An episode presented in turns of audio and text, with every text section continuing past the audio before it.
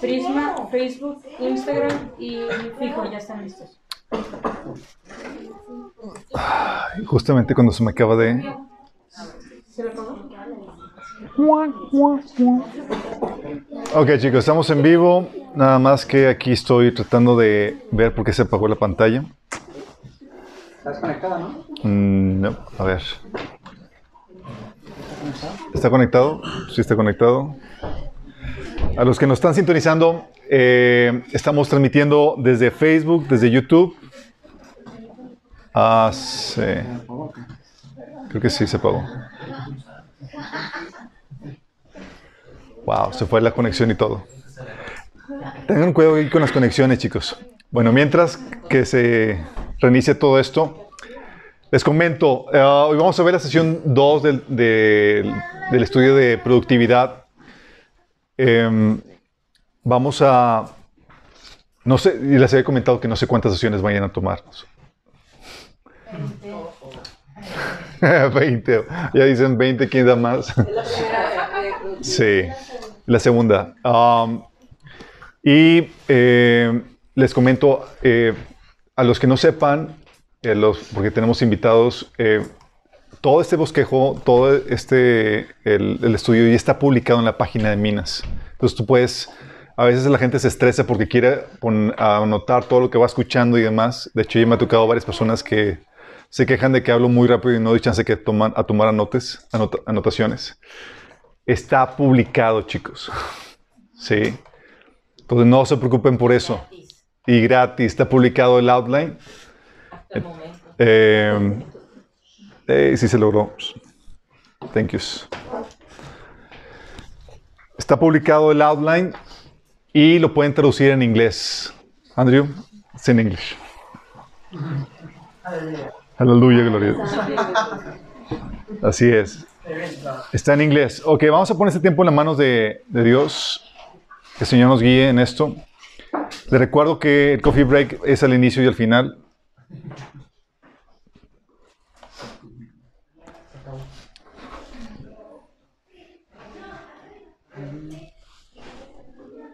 Por cierto, ha estado fallando el internet, por si acaso no se han dado cuenta. Está fallando. Sí, desde ayer o antier ha estado así muy intermitente. De hecho, se detuvo la de Facebook y la de Instagram y lo estoy cambiando de red. Ahorita regresa la red.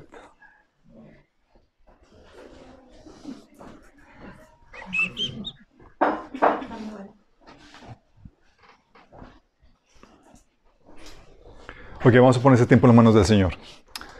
Amado Padre Celestial, te alabamos, te bendecimos, te damos tantas gracias, Señor, por tu presencia en medio de nuestro Padre.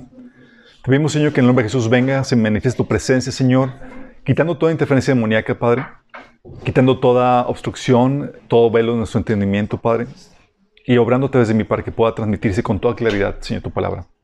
Que todos los que estamos aquí presentes y los que están escuchando este mensaje, donde quiera que se encuentren, que el Señor pueda tener un corazón dispuesto, podamos tener un corazón dispuesto, Señor, para recibir tu palabra, aceptarla y ser transformados por medio de ella, Padre. Habla a través de mí, Señor, te lo pedimos en el nombre de Jesús. Amén. Ok, chicos, es la sesión 2 y estuvimos viendo la vez pasada la motivación y la urgencia. Y quiero hacer una pequeña recapitulación de esto. Estuvimos platicando acerca de que ¿por qué ver esta temática? Y estábamos viendo que Dios espera fruto en nuestra vida. ¿Se acuerdan? Espera fruto, buen fruto y abundante. Sí. Quiere ponerte a chambear. Y en eso habíamos platicado que Dios se glorifica en que produzcas mucho fruto. Y en eso demuestras que eres su discípulo, siendo productivos para el Señor. Y a los que ya han tomado, ya han avanzado en el taller, en el discipulado, sabrán que hay 5 tipos de fruto que la Biblia enseña que debemos estar dando. Uno es nuestra devoción por Dios. Otro es nuestra santidad y madurez, o sea, el carácter de Cristo. Lo otro son las buenas obras. Dice la Biblia que Dios nos preparó para buenas obras, las cuales preparó antemano para que anduviéramos en ellas. Otro es el evangelismo, el ser discípulos. Y el otro es la obra de ministerio, el trabajo que hacemos para dentro de la iglesia, para el cuerpo de Cristo. Nuestro enfoque en este taller, en este estudio, va a ser el trabajo que realizas para el Señor, es decir, las buenas obras, la obra de evangelismo y el ministerio. ¿Cómo ser productivo en todo eso? El trabajo de santificación, de devoción por Dios, eso es por tu cuenta. Y eso sería, ya hemos tocado otros talleres para desarrollar eso. Esta temática habíamos platicado que es de suma importancia porque depende de esto qué tanta gloria le traemos a Dios. ¿Qué tanta gloria le traemos a Dios? Va a depender de qué tan productivo eres. Habíamos platicado, por ejemplo, que Pablo definitivamente trajo mucha gloria a Dios. Él escribió 2/3 partes de la Biblia, o la mitad del Nuevo Testamento. Y nos dejó un ejemplo a marcar cómo uno puede llegar a impactar a nuestro mundo para la gloria de Dios. También de esto va a depender el impacto eterno que tendremos en la gente a nuestro alrededor. Y eso es aquí clave, crucial, porque tenemos que recordar que nuestra función o nuestro trabajo como cristianos, como hijo de Dios, tiene una repercusión eterna en la gente alrededor. Sí, nosotros estamos en el negocio de salvar almas y de la restauración de almas. Entonces el trabajo que no hacemos o que dejamos de hacer es un impacto menos, son almas que no son restauradas, que no son impactadas por la obra de Cristo a través de nosotros. Es muy importante y a veces subestimamos. Oye, pues yo hago el trabajo de limpieza. Sí, pero si no haces el trabajo de limpieza, somos interdependientes unos de otros. Las funciones de otras partes del cuerpo de Cristo empiezan a ser afectadas, como habíamos platicado. Sí, y de hecho habíamos mostrado la película de Schlinder, no sé si se acuerdan, de cómo el Señor, cuando estemos con Él, dice que va a limpiar nuestras lágrimas cuando estemos en la nueva tierra. ¿Por qué? Porque nos daremos cuenta de todas las oportunidades perdidas que tuvimos, todo lo que pudimos haber hecho para el Señor, pero no lo hicimos por flojero y demás, y nos vamos a lamentar por eso. Sí, Schlinder estaba angustiado al ver que salvó a la gente, pero fue de chipote, sí, de rebote, exactamente. De rebote, no se abocó eso. Y cuando se dio cuenta de eso, al final dijo, oye, pude haber vendido el carro, pude haber cambiado el botón por esto, el otro. Sí. Cuando te das cuenta del impacto que tiene nuestra función, tu propósito como cristiano, te das cuenta de que no puedes ser negligente o no puedes ser par con el servicio que tú realizas para el Señor. Se nos obliga a ser productivos por el impacto que tenemos en la gente alrededor nuestro. Y también porque de nuestra productividad depende qué tantas recompensas tendremos. ¿Sí? ¿Se acuerdan? Oye, llegó el que produjo, el que multiplicó su mina a 10 veces más. Dijo, ¿sabes qué? Vas a reinar sobre 10 ciudades. ¿Sí? Al que produjo 5, sobre 5 ciudades. Y al que no produjo nada, no le dio nada. De hecho, es la advertencia que Jesús nos había dado cuando le dice a la iglesia de Filadelfia, retén lo que tienes para que ninguno tome tu corona. ¿Se acuerdan? Es como, ¿alguien puede robar mi corona? Sí, no. Cada quien tiene las buenas obras que Dios preparó de antemano para ti, van acompañadas con una recompensa ya preestablecida. Tú no sacas o tú no trabajas esas obras, esa recompensa preestablecida no se pierde, se asigna a otra persona. Sí, que sí trabaje. ¿Te acuerdas? Como dice en Lucas 19, del 24 al 25, que dice, y él dijo a los que estaban presentes, quitadle la mina y dadle al que tiene 10 minas. O sea, lo que le tocaba a uno, se lo dio al otro. Ellos le dijeron, Señor, tiene 10 minas. Yo les digo que todo el que tiene se le dará, mas al que no tiene, aún lo que tiene se le quitará. Sí. Entonces vimos que depende de eso. Habían platicado que muchos negocios de multinivel te prometen las glorias en esta tierra y demás, que puedes conseguir el estilo de vida que tú deseas. Bueno, aquí estamos en un negocio en donde sin inversión nada, sin invertir nada, sin recursos, sin dinero, nada más. Tú con invertir tu vida en el propósito para el cual Dios te creó, te formó, vas a poder obtener gloria, honra, inmortalidad, cual nunca se ha alcanzado aquí en esta tierra. Sí, es brutalísimo esto, lo que el Señor nos propone. Obviamente, para el cristiano maduro, habíamos platicado que la expectativa de la venida del Señor lo incentiva a chambear. ¿Por qué? Porque sabe que la venida del Señor viene con una rendición de cuentas que tenemos que dar. Viene el Señor y nos va a pedir cuentas de lo que hicimos. Y oh my goodness. Al cristiano maduro, la expectativa de la venida del Señor lo inhibe o lo paraliza. Dice, no, pues ¿para qué hago aquello? Pues ya va a venir el Señor. No, pues ¿para qué prendo queso? No, pues ya el Señor ya viene pronto.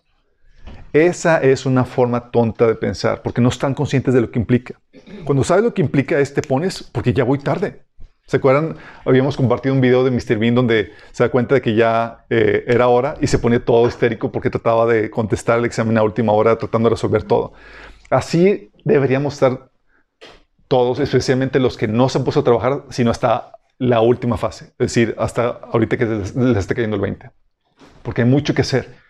Y no podemos presentarnos delante del Señor con las manos vacías.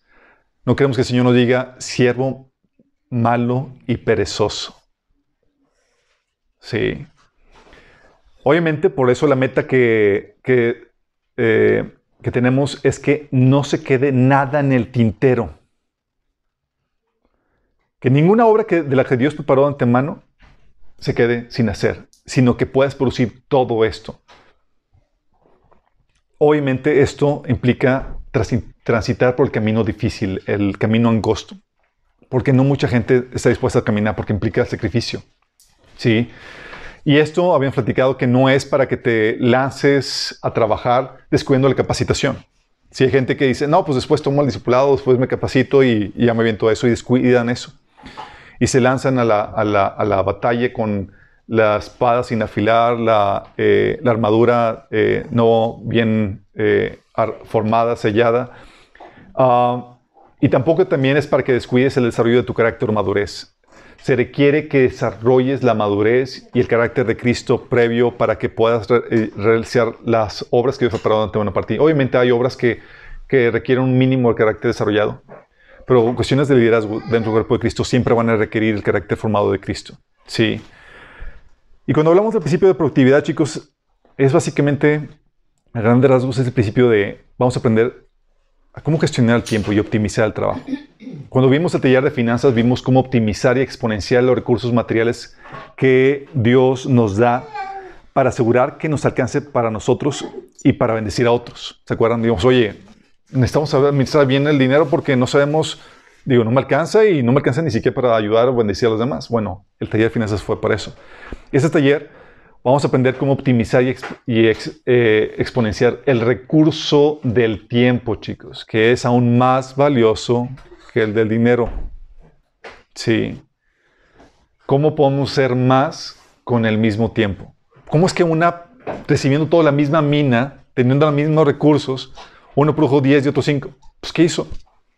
Ah, es que uno tomó el taller de productividad. No, tal cual. Vamos a ver qué onda. Yo sígueme en Facebook. Sígueme en Facebook.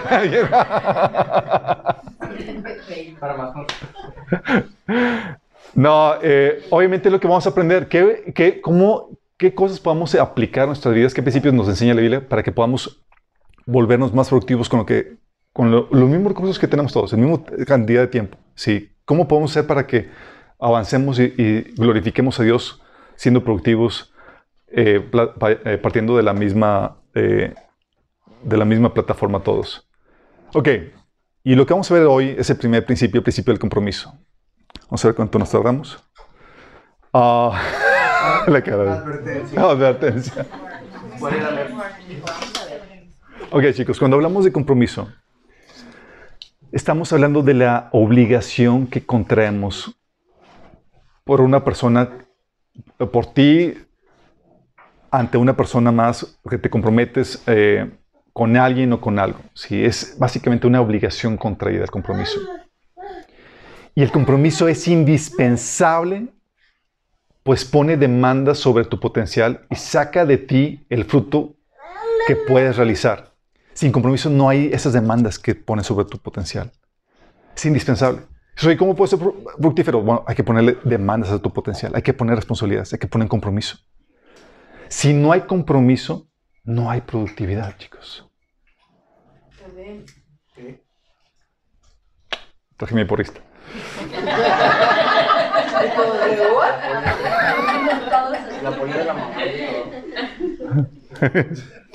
Pato, ese es mi hijo.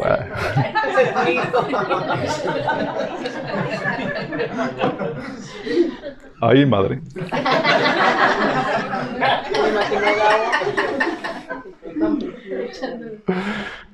Pero hay varios tipos de compromisos, chicos. Vamos a ver los tres compromisos: el compromiso autoimpuesto, el compromiso delegado y el compromiso por necesidad. Sí, son diferentes tipos de compromiso que el Señor te da para que puedas ser productivo. Vamos a comenzar con el principio de autoimpuesto. ¿Sale? El compromiso autoimpuesto es el que has aceptado de parte de Dios al aceptar tu llamado, tu misión, tu tarea, tu vocación. Has abrazado la responsabilidad y el compromiso de llevar a cabo esa tarea que sientes que Dios te ha puesto. No hay una persona sobre ti, es Dios quien te ha puesto esa convicción. ¿Sí? De hecho, este compromiso, el compromiso autoimpuesto, se requiere para todo líder. El líder, si ha de ser un líder, se debe mover en este nivel de compromiso en el área de su llamado. No puede ser compromiso delegado ni compromiso por necesidad. Tiene que ser un compromiso por convicción, autoimpuesto. Y es aquí donde tú ves este compromiso cuando aceptas tu llamado, tu compromiso ante Dios. Sí. Tú lo ves en Cristo. Él estaba comprometido con su tarea y era sumamente productivo porque sabía que tenía una tarea que realizar. Tenía un llamado que hacer. Dice la Biblia en Isaías 49:5 que dice, el Señor me formó en el seno de mi madre para que fuera su siervo, el que me encomendó que trajera a Israel de regreso a él. O sea, el Señor sabía que tenía la tarea de traer de regreso a Israel a los brazos del Señor. Sí, y él estaba en la encomienda de vamos a predicar y vamos a llevar a cabo esa tarea. Por eso se acuerdan cuando después de predicar hasta altas horas de la noche se levanta Jesús muy temprano en la mañana y luego la chamba. Dice Marcos 1:35-38, a la mañana siguiente, antes del amanecer, Jesús se levantó y fue a un lugar aislado para orar. Más tarde Simón y los otros salieron a buscarlo y cuando lo encontraron le dijeron, todos están buscando. Jesús le respondió, debemos seguir adelante e ir a otras ciudades y en ellas también predicaré porque para eso he venido. O sea, no decimos, oye, pues, ¿cuál es el día? Pues un nochecito aquí entre los dos, chicos. Y debe que celebramos la excelente campaña de sanidad y milagros que tuvimos el día de ayer. No es, tenemos que, una tarea. Órale, vamos a las siguientes ciudades. Pero Señor, espérame, pues anoche nos desvelamos. Es, tenía la tarea, sí. Y él tenía el compromiso y la urgencia de llevar a cabo la tarea del Señor. De hecho, en Juan 4:32-34 decía, yo tengo un alimento que ustedes no conocen. ¿Se acuerdan? Los discípulos se habían ido a comprar alimentos mientras que él se quedaba platicando con la samaritana. Entonces le dicen, yo tengo otro alimento. Y ellos, ¿le habrán traído algo de comer? Comentaron entre sí los discípulos. Dice, mi alimento es hacer la voluntad del que me envió y terminar su obra. O sea, tan urgido estaba por terminar la tarea de llevar a cabo la encomienda del Señor que vivía con esa entrega y esa pasión por el trabajo que estaba realizando. Sí. Ese es el llamado que tiene el Señor. Dice, oye, ¿tenía un jefe? ¿Le rendía cuentas a algún fariseo, a algún escriba o a alguien? No tenía nadie sobre él más que el Señor. El Señor le había puesto, le había declarado cuál tarea tenía que llevar a cabo y la vivía con pasión porque se sentía responsable ante eso. Tenía el compromiso ante Dios de llevar a cabo esa tarea. Pablo tenía la misma situación. Dice en Hechos 26:17-18 que platicando Pablo de la aparición de Jesús cuando lo dejó ciego, dice, y Jesús le dice, me ha aparecido ante a ti con el fin de designarte siervo y testigo de lo que has visto de mí y de lo que te voy a revelar. Te libraré de tu propio pueblo y de los gentiles. Te envío estos para que les abras los ojos y los conviertas de las tinieblas a la luz y del poder de Satanás a Dios, a fin de que, por la fe en mí, reciban el perdón de pecados y la herencia entre los santificados. O sea, fue una declaración de una tarea, de un llamado claro y directo. Es, ¿sabes qué? Te pongo para que vayas y prediques y saques de las tinieblas a la luz a todos los gentiles. Por eso Pablo decía, ay de mí si no predico el evangelio. Tenía clara esa convicción de que se me ha delegado esta tarea. Sí, tengo la obligación de hacerlo. Jeremías también. ¿Te acuerdas el episodio cuando se le presenta a Jesús?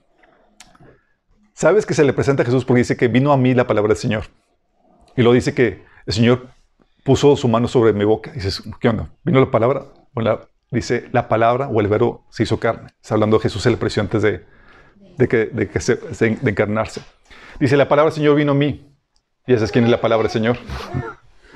Antes de formarte en el vientre ya te había escogido. Antes de que nacieras ya te había apartado. Te había nombrado profeta para las naciones. Y ya Jeremías dijo, Señor, pero soy muy joven, no puedo hablar. Y más dice, Señor, no digas soy muy joven, porque vas a ir a donde quiera que yo te envíe y vas a decir todo lo que yo te ordene. No le temas a nadie, que yo estoy contigo para librarte, lo afirma el Señor. ¿Sí?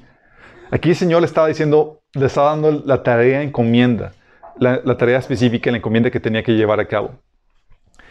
Pero dices, oye, pero pues bueno, Jesús, Pablo, Jeremías y otros más recibieron el llamado claro y directamente. ¿A quién de aquí se le apreció el Señor dándole una tarea? Allá al fondo, gracias, Neta. Sí.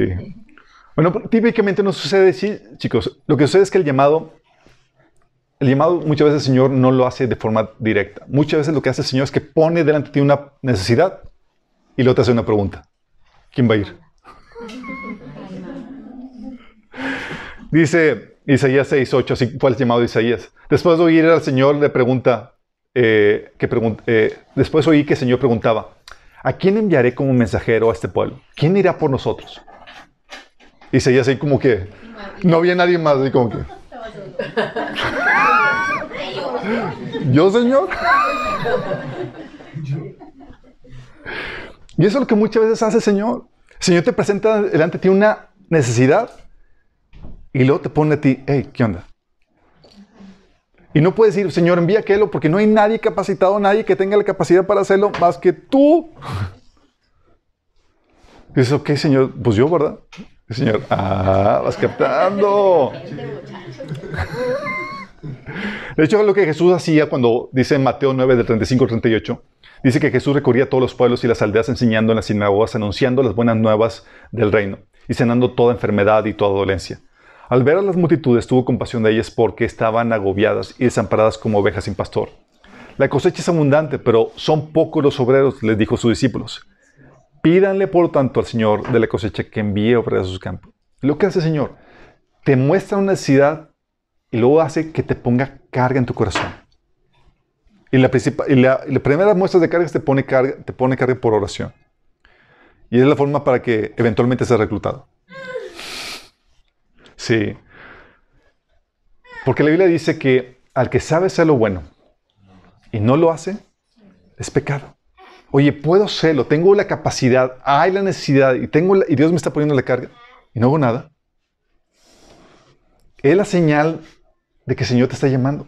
No necesitas que se te aparezca un ángel, que se te aparezca el Señor. De hecho, si se te aparece un ángel, el Señor, mayor responsabilidad. Sí, mayor responsabilidad. El llamado nace cuando la necesidad se combina con tu capacidad para suplirla y la carga por hacerla. Sí, el llamado nace cuando la necesidad se combina con tu capacidad para suplirla y la carga por hacerla. Cuando tienes la convicción de que Dios te va a pedir cuentas por aquello que sientes que debes hacer. Y el Señor pone eso y dice, ay, ¿sabes que si no hago esto, el Señor me va a pedir cuentas? O cuando has visualizado el bien que puedes realizar y va combinado con el sentido de responsabilidad por hacerlo. De hecho, es cuando reconoces que tu existencia es necesaria, que hay algo que el mundo necesita que solamente tú puedes proveer.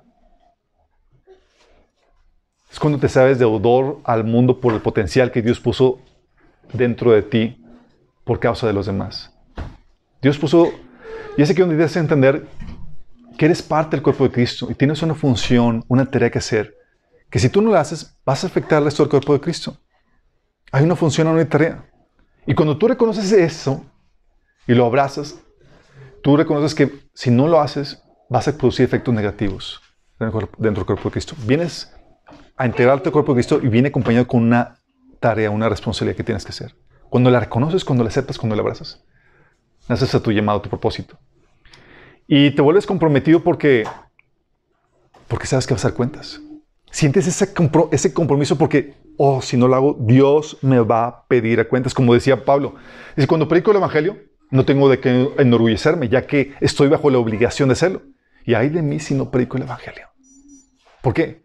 Porque sabía que el Señor le iba a ser responsable de esa tarea. Y esa es la convicción. Cuando aceptas ese llamado, Señor, cuando abrazas esa convicción, tú te sabes responsable ante Dios y tienes ese compromiso porque sabes que vas a presentarte delante del Señor y te va a pedir cuentas por eso que te llamó a ser. También porque Tienes ese compromiso porque no puedes con la carga. Hay gente necesitada que depende de tu función, de tu tarea. ¿Te acuerdas cuando Jeremías quiso quedarse callado? Porque para los que no sepan, muchos me dicen, no, es que el Señor me llamó a ser profeta de las naciones y demás, pero no saben la dura friega que les espera. Y Jeremías le fue en feria, sí. Y dice Jeremías en Jeremías 20 del 7 al 9, dice, quejándose Jeremías, me sedujiste, Señor, y yo me dejé seducir. Fuiste más fuerte que yo y me venciste. Todo el mundo se burla de mí, se ríen de mí todo el tiempo. Cada vez que hablo es para gritar violencia, violencia. Por eso la palabra Señor no deja de ser para mí un oprobio y una burla. Si digo, no me acordaré más de él, ni hablaré más en su nombre, entonces su palabra en mi interior se vuelve como un fuego ardiente que me cala hasta los huesos. He hecho todo lo posible por contenerla, pero ya no puedo más. O sea, quería dejar de hacer la tarea y demás, retraerse de eso, y no podía. Era tal la carga, tal el fuego, que no podía dejar de hacerlo. Sí. Tenía el compromiso por la tarea. También está el compromiso porque tu razón de ser, tu propósito, tu razón de tu existencia está en esa tarea. Pablo decía, sin embargo, considero que mi vida carece de valor para mí mismo con tal de que termine mi carrera y lleve a cabo el servicio que me ha encomendado el Señor Jesús, que es el de dar testimonio del Evangelio de la gracia de Dios. Fíjate qué tremendas palabras. Dice que su vida carece de valor con tal de que termine la carrera y lleve a cabo el servicio que se le ha encomendado al Señor. Es decir, el Señor te lleva a un nivel de trascendencia donde dices que no tienes razón de ser mi vida a menos que lleve a cabo esto. Y por eso hay ese compromiso, porque si no llevo a cabo esa tarea, pierde sentido mi vida. Pierde por completo, ¿por qué vivo? Sí. Entonces, esa es parte del compromiso de cuando aceptas tu llamado. Pero, oye, tú puedes aceptar el llamado, perfecto, ya empiezo a trabajar en eso. Bueno, el compromiso de tu impuesto no solamente se queda en aceptar tu llamado. También cuando estableces metas para ti mismo. Cuando estableces tus propias metas. Es decir, cuando desarrollas un compromiso con tus propios estándares. Porque una cosa es aceptar el llamado del Señor. Señor te llama para pastor. Perfecto, pero bueno, ¿cuánto quieres lograr y cuándo lo quieres lograr? De fecha. ¿Cuánto y cuándo? Sí. Jesús era una persona de meta, sabía cuándo y cuánto, sabía quiénes. Por ejemplo, cuando comenzó predicando el Evangelio, no comenzó predicando así sin ton y sones. Dijo, primero las ovejas perdidas de Israel y después a todas las naciones. Tenía claras las metas que quería alcanzar. De hecho, por eso cuando dice Mateo 10, de 5 a 6, que mandó predicando a sus discípulos, dice que los envió y les dio instrucciones diciendo, por camino de gentiles no vayáis y en ciudades samaritanas no entréis, sino id antes a las ovejas perdidas de la casa de Israel. Tenía como meta evangelizar todo Israel. Ya que terminó su tarea, ahora sí, chicos, cambio de meta, vayan y hagan discípulos a todas las naciones. Y Hechos te dice, comenzando por dónde, dice Judea, Samaria, y hasta el último de la tierra. Sí. Pablo también tenía metas, chicos. Fíjate lo que dice Romanos 15, del 20 al 21, versículo 19 y versículo 22. Es el mismo pasaje, pero lo estoy recomendando los versículos. Dice Pablo, mi propósito ha sido predicar el Evangelio donde Cristo no se ha conocido, para no edificar sobre fundamento ajeno. O sea, quiere llegar con el Evangelio donde nunca se ha predicado. La ambición de Pablo, la meta de Pablo. Oye, ya Pedro está publicando en aquella ciudad, pues nos vamos a otra. Órale, ¿dónde no hay? Sí, ahí vamos a abrir una iglesia. Dice, más bien como está escrito, los que nunca habían recibido noticia de él lo verán y entenderán los que no habían oído hablar de él. Así que habiendo comenzado en Jerusalén, he completado la proclamación del Evangelio de Cristo por todas partes hasta la región de Iliria. Su meta, chicos, le llevó a evangelizar todo el Imperio Romano. Sí. Dice, y estaba escribiendo a los de Roma, dice, este trabajo es lo que muchas veces me ha impedido ir a visitarlos. Tan enfocado estaba en su meta, que él no se dejaba desviar de esa meta. Dijo, oye, voy a predicar a donde no llega el Evangelio. Oye, Pablo se enteró, chicos, de que algunos de sus discípulos habían fundado ya iglesias en Roma. Entonces para Pablo fue, chelis, Roma hasta cuando termine la chamba. Sí. Por eso para Pablo no fue nunca prioridad predicar el evangelio en Roma, sino hasta que ya había terminado su trabajo, su meta. Sí. Pablo también, cuando regresó de su tercer viaje misionero, dice que se había propuesto pasar de largo Éfeso para no detenerse en Asia, pues se apresuraba para estar el día de Pentecostés, si le fuese posible, en Jerusalén. Él tenía como meta no solamente predicar el evangelio y demás, sino en proyectos específicos tenía como metas que tengo que llegar a Jerusalén para el día de Pentecostés. Tenía metas incluso de fechas. Sí. Y es aquí donde tienes que entender que tú puedes establecer tus metas. Es a nosotros donde Dios nos da la libertad de que escojamos qué metas escoger. Dice la Biblia en Proverbios 16:1, el hombre propone y Dios dispone. Ah, es un versículo de Biblia.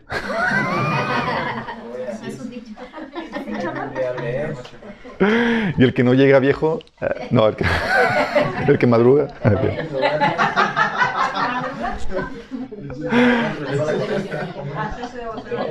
Otra versión dice, podemos hacer nuestros propios planes, podemos poner nuestras metas y es nuestra responsabilidad hacerlo. Es en nosotros lo que determinamos cuánto conquistar para el Señor, cuánto avanzar para el Señor y cuándo. Y tienes que hacerlo. Es haciendo eso, tú estás poniéndote un compromiso a ti mismo.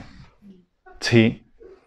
Por ejemplo, algo que hemos estado trabajando aquí en Minas, para los que no sepan, hemos estado trabajando por diversas metas y nuestro deadline típicamente es la fiesta de las trompetas.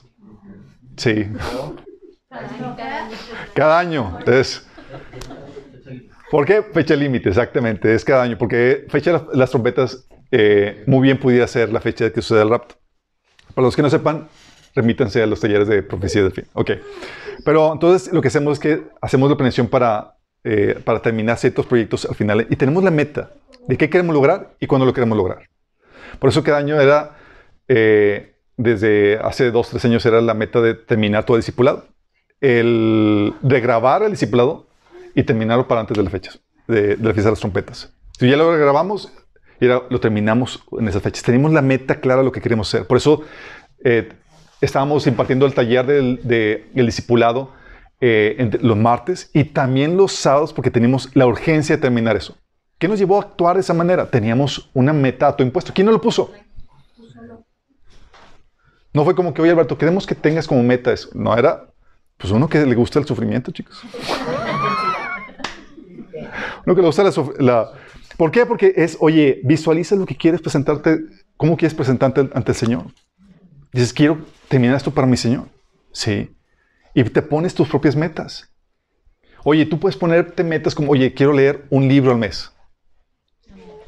La cara de algunos.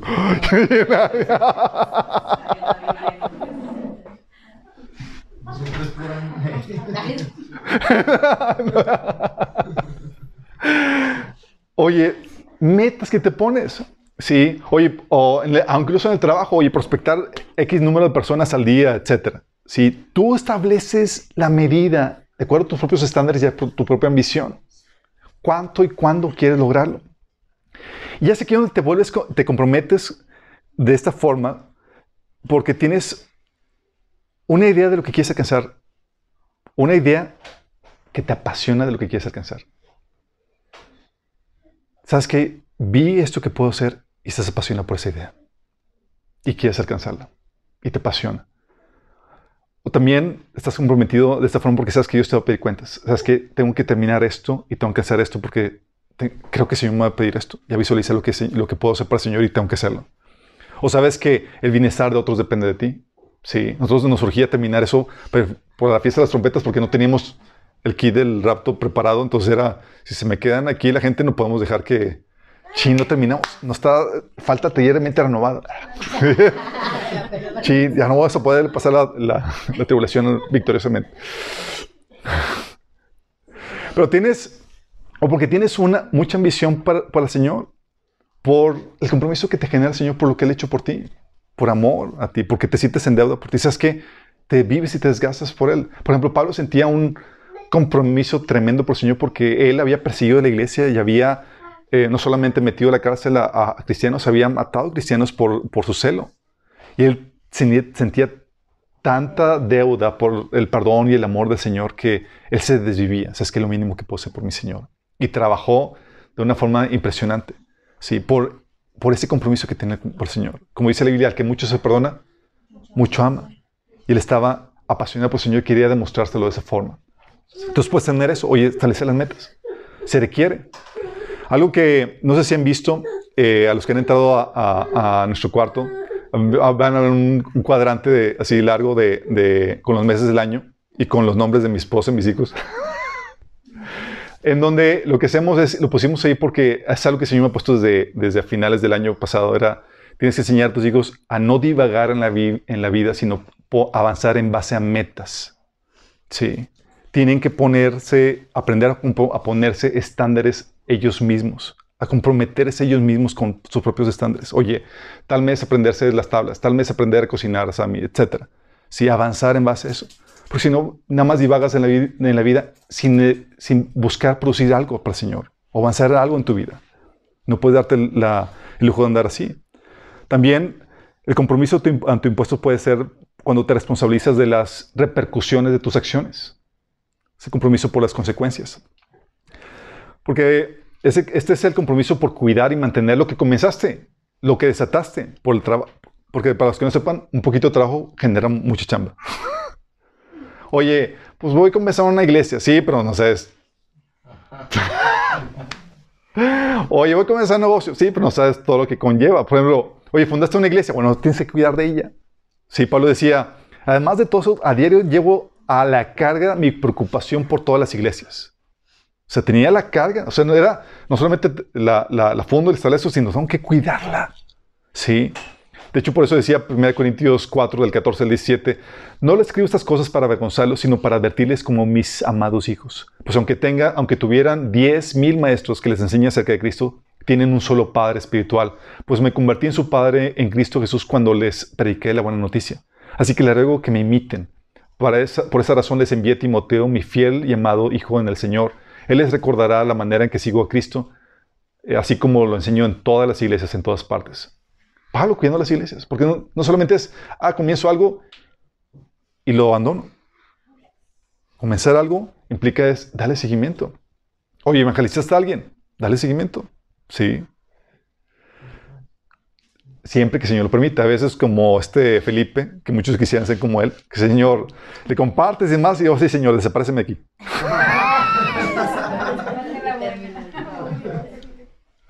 No quiero andar cambiando pañales, no quiero. Sí, dice 1 Tesalonicenses 3, del 1 al 5 y versículo 10. Pablo, habiendo evangelizado la iglesia de Tesalonicenses, dice, por último, cuando ya no pudimos soportarlo más, porque se acuerdan, les evangelizó y los abandonó, los tuvo que dejar por la tribulación que vino sobre la oposición al evangelio que vino en la ciudad. Y él tuvo que escapar de eso y dejó a los recién convertidos a que sufrieran la persecución, imagínense. Y Pablo estaba angustiado de que habrán sobrevivido. O sea, las personas que se convirtieron habrán podido sobrevivir la tribulación que estaban viviendo. Entonces Pablo dice, cuando ya no pudimos soportarlo más, decidimos quedarnos solos en Atenas y enviamos a Timoteo para que los visitara. Él es hermano nuestro y colaborador de Dios en la proclamación de la buena noticia de Cristo.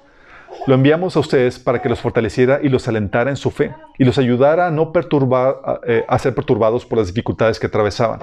Pero ustedes saben que estamos destinados a pasar por tales dificultades.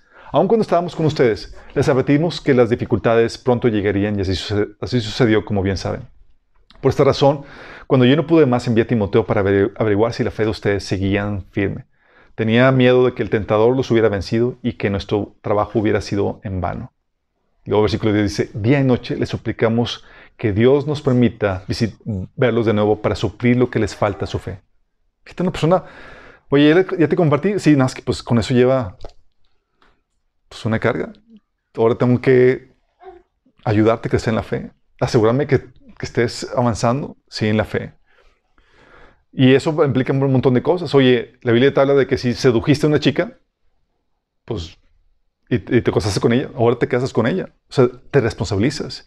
Dice Éxodo 22, 16, si un hombre seduce a una mujer virgen que no está comprometida y tiene sexo con ella, tendrá que pagar a la familia de la mujer la cantidad acostumbrada por una virgen y casarse con ella. Responsabilizarse con las acciones. Oye, ¿te casaste? Pues ahora tienes que mantener a la familia. Sí.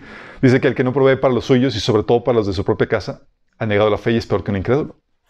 Sí. ¿Tuviste hijos? Pues ahora criarlos. Si te das cuenta, una acción tiene sus consecuencias, pero cuando asumes responsabilidad, cuando tienes el compromiso por las consecuencias, te empiezas a ser productivo. Sí. Tuviste un hijo, ahora tienes que educarlo, criarlo. Empezaste una empresa, ahora tienes que cuidar su gestión.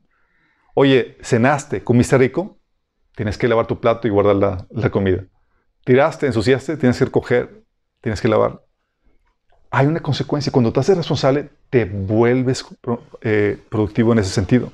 Te responsabilizas por las repercusiones. ¿Sí? Por eso,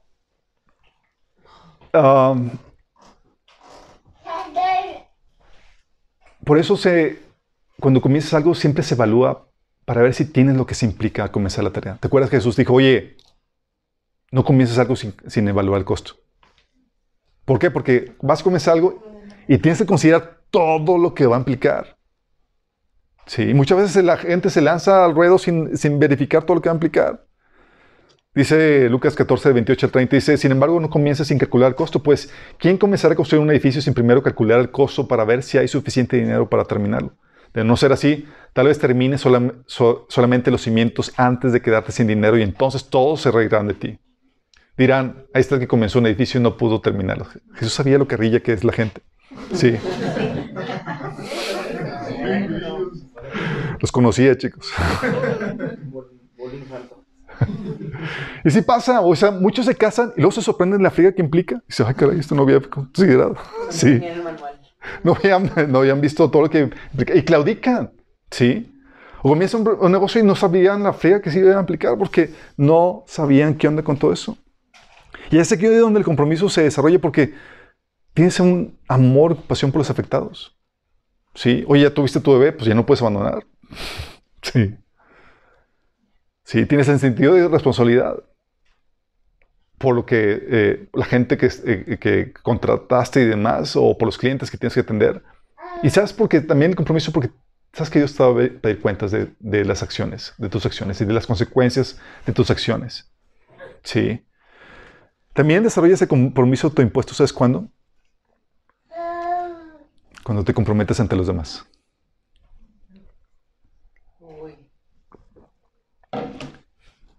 Las metas personales, chicos, adquieren un mayor nivel de compromiso cuando se comprometen ante un público.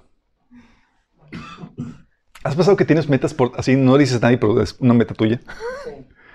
Y a veces somos bien parcos o bien barcos con nosotros mismos. Si no la cumplí, pues nadie supo nada. Sí, la libré.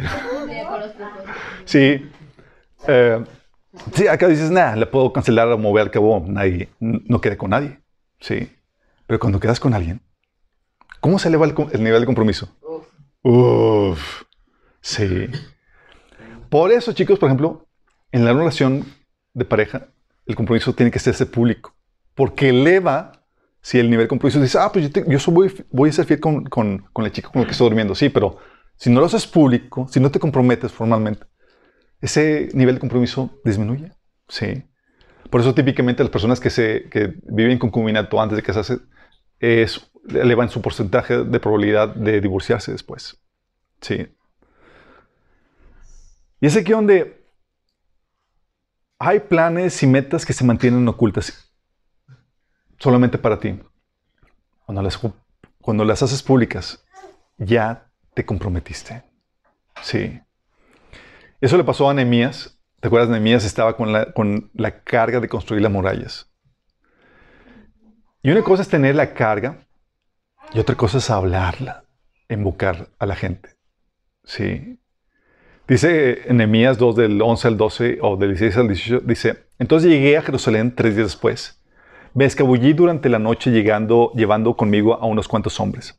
No le había dicho a nadie acerca de los planes que Dios había puesto en mi corazón para Jerusalén. Todavía no había un compromiso público.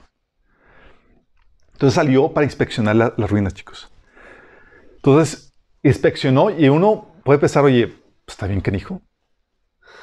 Mejor aquí no decimos nada y nos hacemos guajes. Porque a veces te intimida el reto. Dice, los funcionarios de la ciudad no supieron de mí, de mi salida, ni de lo que hice, porque aún no le había dicho nada a nadie sobre mis planes. Todavía no había hablado con los líderes judíos, los sacerdotes, los nobles, los funcionarios, ni ningún otro en la administración.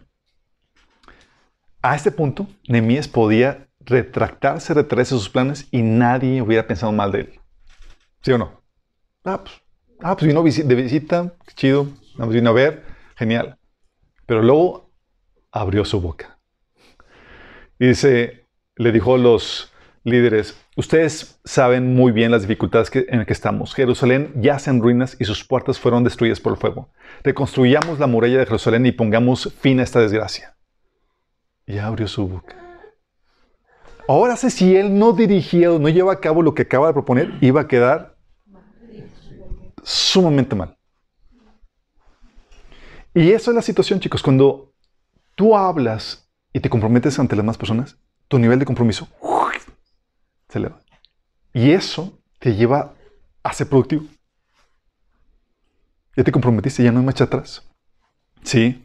Pablo también se comprometía. Romanos 15, del 23 al 25 decía, pero como no me queda más tarea pendiente en estas regiones y como desde hace muchos años deseo ir a verlos, iré a visitarlos ahora que vaya a España. Espero verlos cuando pase por allá y que me ayuden a continuar con mi viaje luego de haber disfrutado de su compañía. ¿Qué estaba haciendo aquí Pablo? Diciendo, voy a ir a visitarte. Estaba comprometiéndose con la iglesia de Roma para que se preparen la visita. Ya no podía desligarse que, oye, pues siempre no vino, pues ¿qué pasó? No. Ya tenía el compromiso de ir a visitar, chicos. Y cuando Pablo llegó a romper un compromiso, como lo hizo público, un compromiso, tenía que dar cuentas de por qué no lo cumplió. ¿Se acuerdan cuando Pablo le falló a la iglesia de Corintios?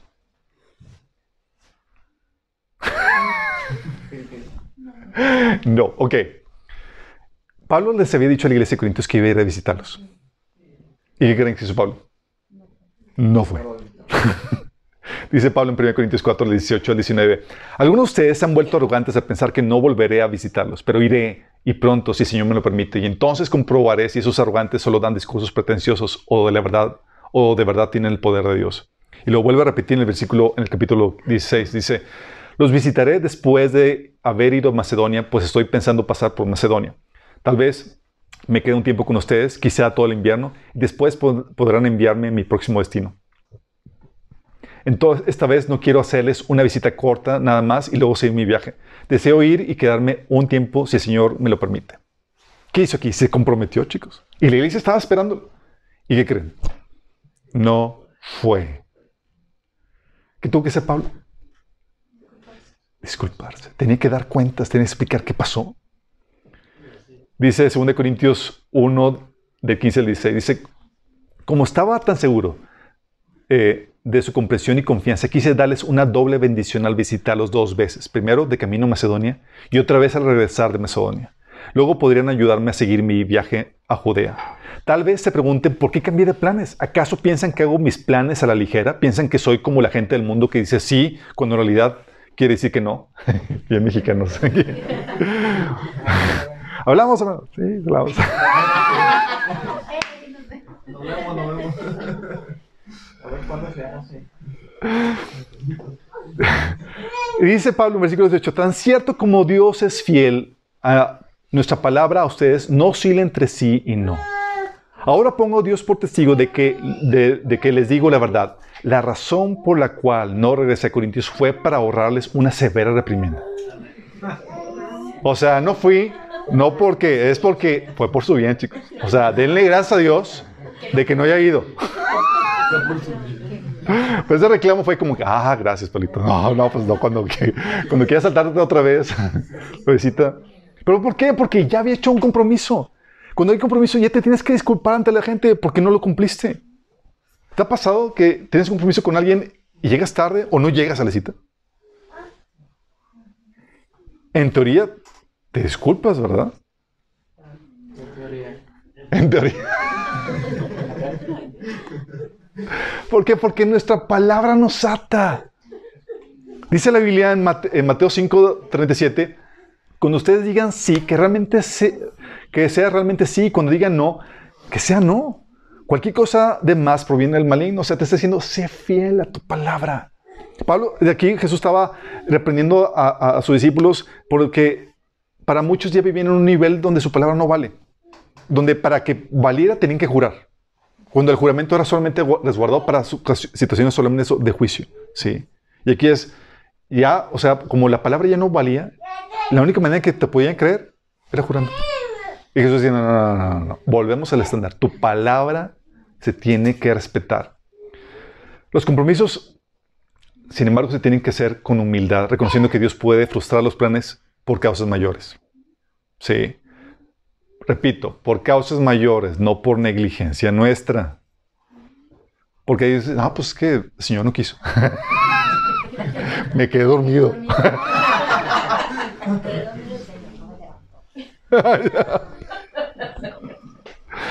Dice Santiago 4:13-15. Ahora escuchen esto ustedes que dicen, hoy o mañana iremos a tal o cual ciudad, pasaremos ahí un año y haremos negocios y ganaremos dinero. Y eso que ni siquiera saben qué sucederá mañana, que es su vida. Ustedes no son como la niebla que aparece por un momento y luego se desvanece.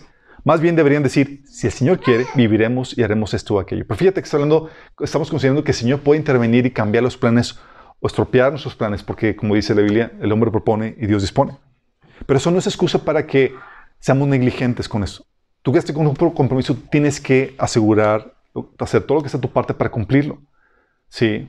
Por eso Pablo, consciente de esto, decía en 1 Tesalonicenses 2:17-18, dice, amados hermanos, después de estar separados de ustedes por un breve tiempo, aunque en nuestro corazón nunca los dejó, hicimos todo lo posible por regresar debido a nuestro intenso anhelo de volver a verlos. Teníamos muchas ganas de visitarlos de nuevo y yo, Pablo, lo intenté una y otra vez, pero Satanás no lo impidió. No pudo. No pudo cumplir con su deseo de visitarlos. Y aquí dice que Satanás se lo impidió. Y dices, ¿cómo? Porque Dios permitió eso y demás. ¿Te acuerdas que Dios utiliza a Satanás, verdad? Y esto Dios está detrás aún de Satanás. ¿Y por qué creen que permitió esto Dios? Si no hubiera permitido ese obstáculo, no se hubiera escrito 1 Tesalonicenses, chicos. Y es una carta crucial para entender los últimos tiempos. Entonces Dios permitió, sí, vamos a dejar que Satanás ahí te estorbe tantito. Necesitamos una carta, Pablito, que tienes ahí guardada. Sí. Y estos chicos lo vemos muchas veces. Estos compromisos, cuando hablas ante los demás, lo ves de muy diversas formas. Por ejemplo, yo tengo un caso, mi caso personal, yo tenía me había propuesto desde agosto del año pasado, mandarle al contador un Excel que me había pedido proponerle un Excel que le ayudaría a facilitar el trabajo. Pero no, a él no le dije nada. Pasó agosto, septiembre, octubre, noviembre, diciembre, se lo mandé la semana pasada. Pero ¿por qué? Porque somos imparcos con nuestras metas. Sí. Pero cuando los hablamos, ya hay compromiso.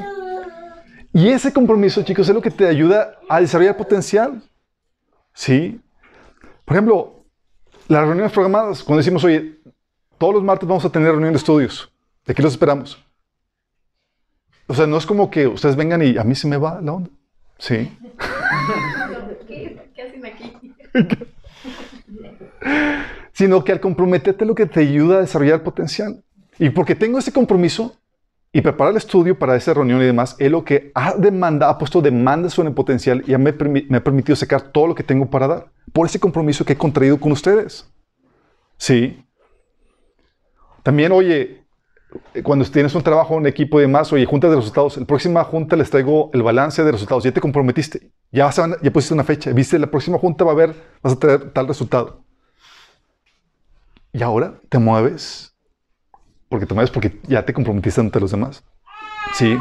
O con clientes. Hoy te entrego la cotización mañana. Ya le diste tu palabra.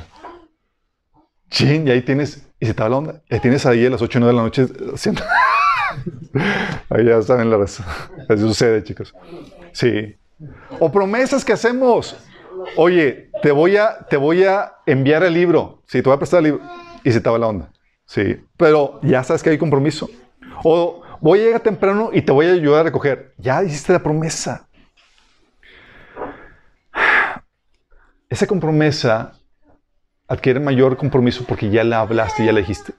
Y tú te atas por tus palabras. Y tienes que aprender a darle a tu palabra el valor que merece. Recuerdo cuando el Señor me estaba enseñando la importancia de mis palabras.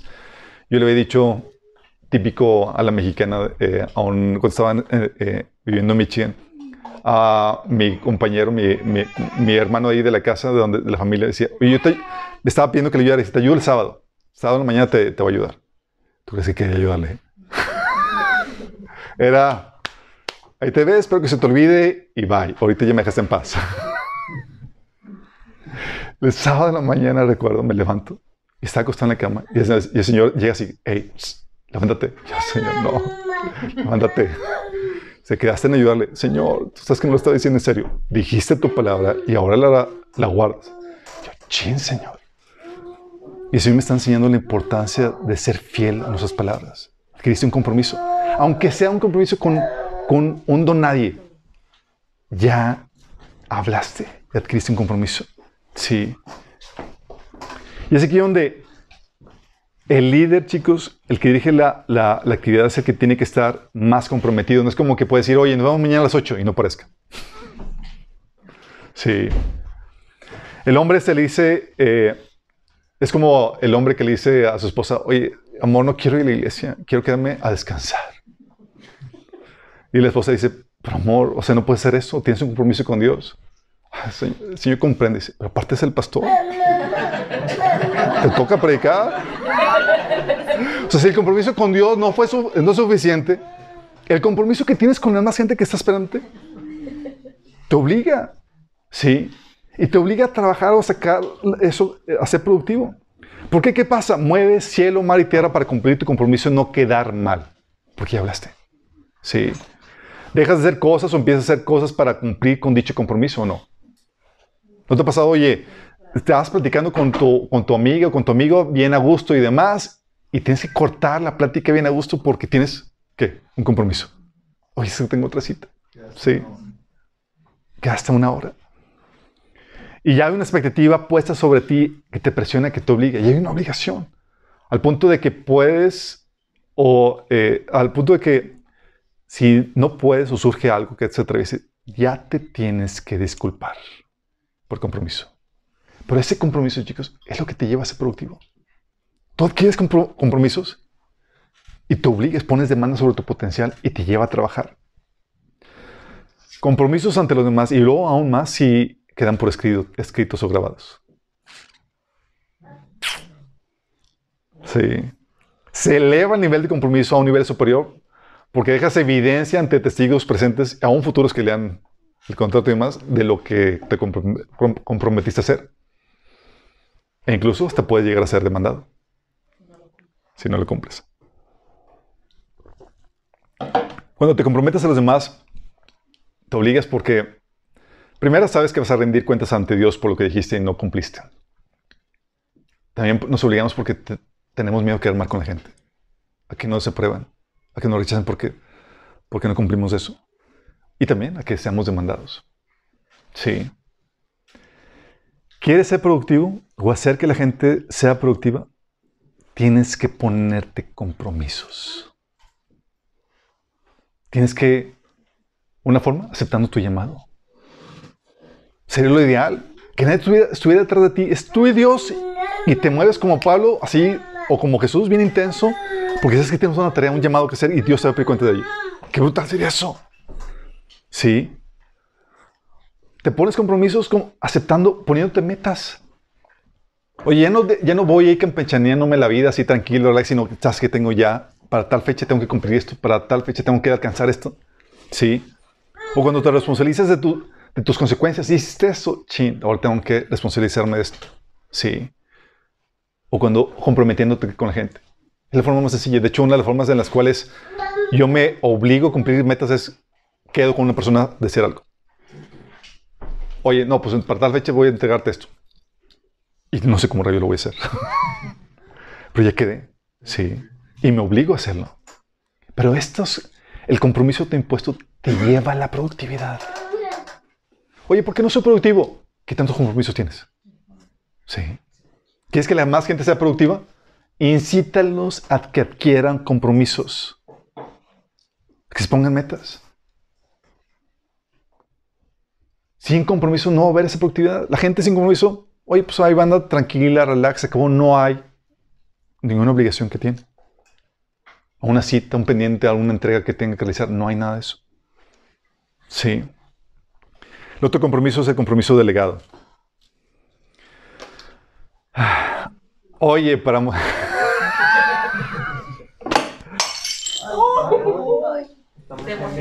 Me emocioné. Chicos, aquí se quebró una taza. Es la chuma rápido. No, estoy informando de qué pasó aquí. Se quebró una taza. No se preocupen, chicos. Bueno, les decía, el compromiso delegado. Sí, es algo difícil, chicos. Sé que están ahí asustadillos por todo esto, pero acuérdense que estamos avanzando en el proceso de santificación y es hora de tejer fino, chicos. Si uno quiere quedarte, no te quiere que te quedes a un nivel de conformismo o de complacencia. El Señor quiere que avances en eso. Gracias a Dios no fue una de las tazas que me regalaron.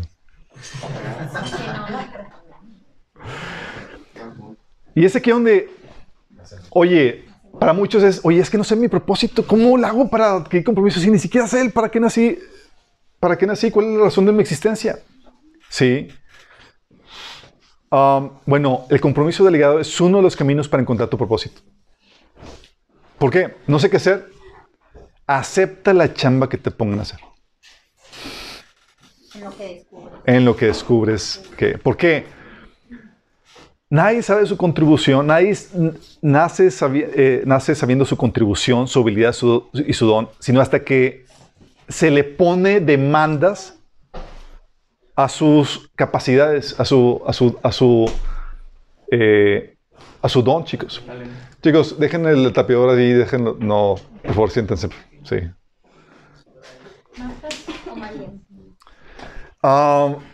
Sí, acuérdense, Martitas no queremos ahorita, queremos Marías. ¿Sale? Entonces, ¿qué pasa? El Señor nos lleva, por medio del trabajo que aceptamos, de la chamba que alguien más nos impone, al autodescubrimiento. Sí. Te pone a chambear además y dices, oye, fluyo con esto. Y empiezas a descubrir lo que puedes hacer. Y a veces donde dices, en la torre no soy bueno para esto. Sí. Recuerdo cuando estaban en la escuela, tenía que hacer servicio becario por la beca que tenía. Y una vez, pues tenía que hacer la chamba que me ponía la maestra a la cual estaba atendiendo. Y me pone a traducir. Hijo. Me dice la maestra, dice, ¿qué mal traduces? Y para mí fue como que, wow, ya sé que no es por ahí. Palomita, no.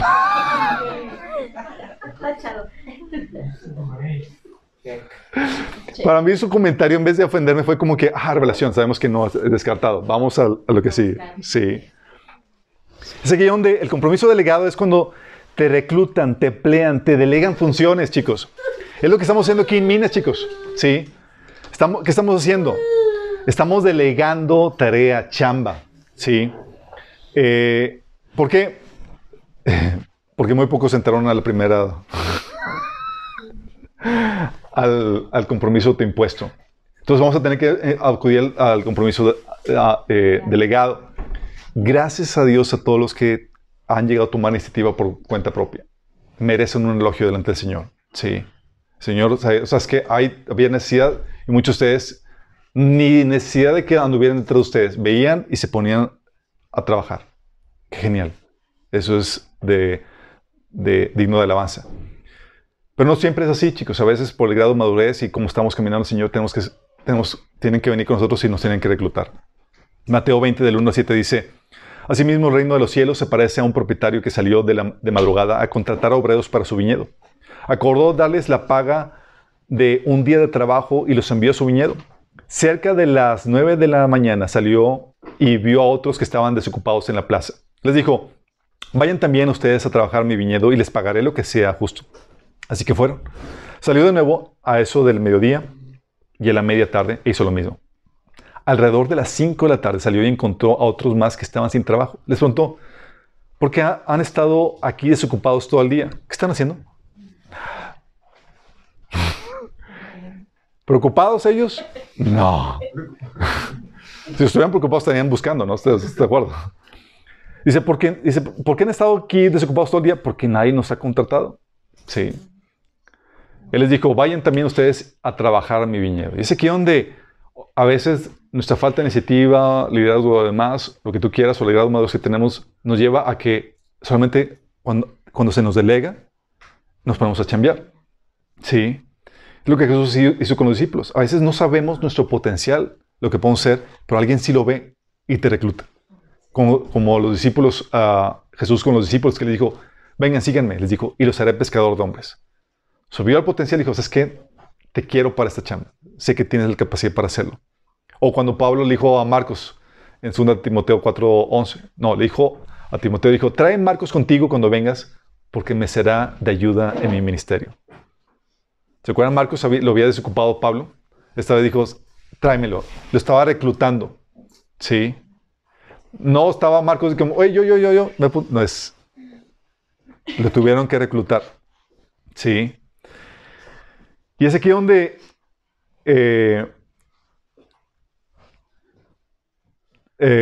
donde las mujeres ahí se convierten también en las ayudas idóneas, donde cuando te proponen matrimonio a la mujer, sí, cuando a un hombre le propone matrimonio a una mujer, lo que está haciendo es está reclutando a su ayuda idónea. Sí. Dice la Biblia que en Génesis 2:18 que no es bueno que el hombre esté solo, haré una ayuda idónea para él. Y le pone esa persona. Entonces cuando está el hombre, generalmente no piensan en eso, pero eso es lo que realmente está sucediendo. Están pensando en otra cosa, lo sabemos. Pero no, técnicamente lo que está sucediendo. Sí, por eso decía Pablo en 1 Timoteo 5:14 que exhorto a las viudas jóvenes a que se casen, tengan hijos y a que lleven bien su hogar y no den lugar a críticas del enemigo. O sea, les decía que se casen para que se pongan a chambear. Sí. Y eso va a dejar que anden de holgazanas. Y es ahí donde, sí, en eso entonces...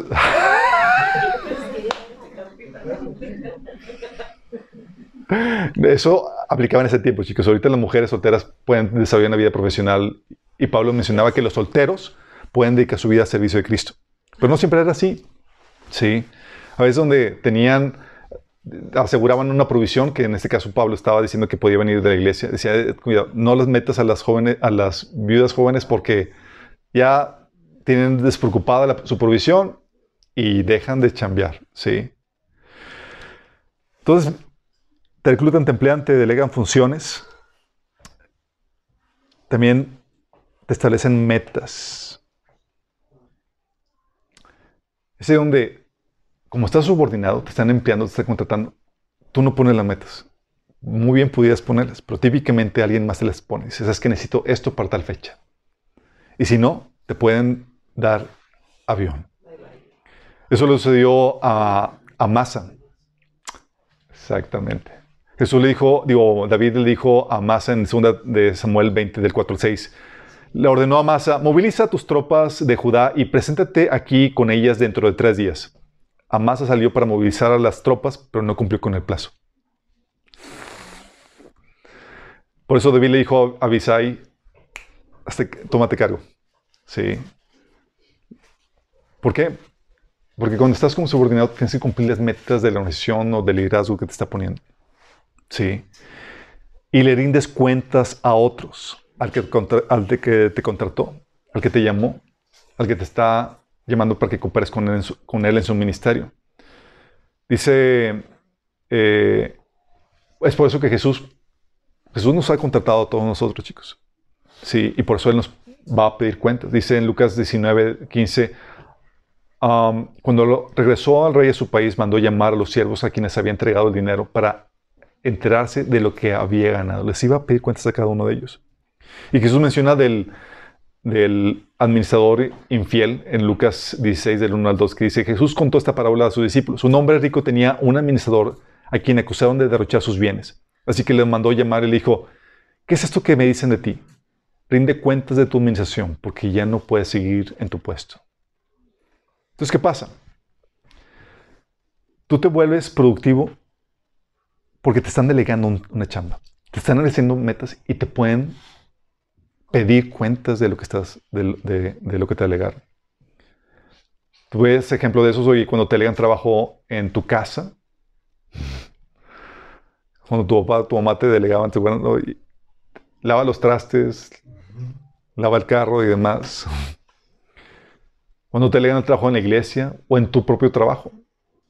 Te ponen, o también cuando te ponen metas. Típicamente lo ves eso en la escuela cuando te ponen deadlines, que tienes hasta tal fecha para entregar tal trabajo. ¿Qué tal? ¿Cómo se ponen, chicos? Sale la productividad. Oye, no hice nada. Y el último día, así, en la tarde, en la noche, haciendo lo que no hiciste en 2 meses, tratando de terminar el trabajo. ¿Pero qué pasa? Cuando como no puedes hacerlo por ti mismo, no te puedes poner las metas. Oye, si te dijeron, oye, va a ser aquí autoestudio, estudia y avanza como tú quieras. No lo harías. ¿Qué haces? Se requiere que alguien esté arriba de ti, poniéndote metas y llamándote cuentas para que puedas producir ese resultado que se espera. Para que puedas avanzar en tus estudios y demás. Sí. O con tus clientes. Dices, oye, pues no voy a tener mi negocio, no voy a tener jefe. Bueno, tus clientes son tus jefes en ese sentido. Le dices a un cliente tal y espera ya un producto en tal fecha y en tal forma. Sí. Y ese compromiso delegado que te delegan cuando te comprometes con un cliente o con un superior, te lleva a ser productivo. Tienes ese compromiso porque te pueden expulsar o excluir del grupo, te pueden despedir. Sí. ¿Nuevos resultados? Bye, bye. Sí. O simplemente puede ser mal visto. Confiaban en ti, esperaban en ti y... oh, decepción. Sí. Por eso, ¿quieres ser productivo o hacer que la gente sea productiva? Tienes que aceptar o delegar tareas. Tienes que aceptar o establecer metas. Tienes que aceptar o establecer una rendición de cuentas que asegure esa productividad. Sin eso no se genera el compromiso para que la gente pueda producir. Sí. Vamos con el compromiso por necesidad. Miren, chicos. Dios te quiere productivo, pero como muchos ni toman la iniciativa y ni aceptan los puestos o tareas que les delegan. ¿Qué hace Dios? Deja que padezcas hambre y necesidad para que te pongas a chambear. Sí.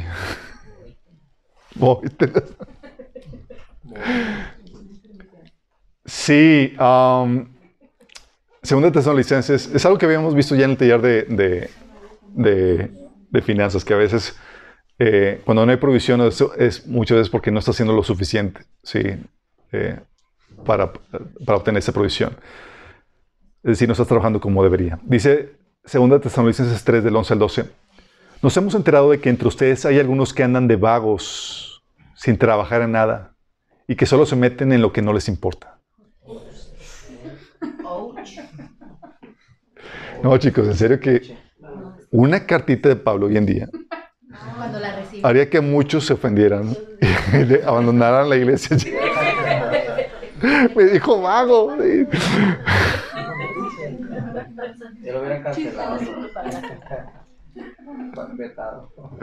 Dice, a tales personas les ordenamos y exhortamos en el Señor Jesucristo que tranquilamente se pongan a chambear, digo, a trabajar para ganarse la vida. Versión Reina Valera mexicana.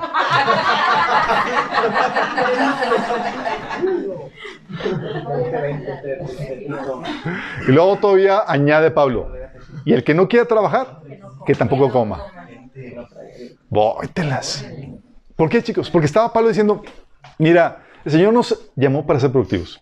Y lo va a hacer de una forma u otra. Si no es por iniciativa propia, va a poner gente sobre ti. No quieres, te zafas, no te preocupes.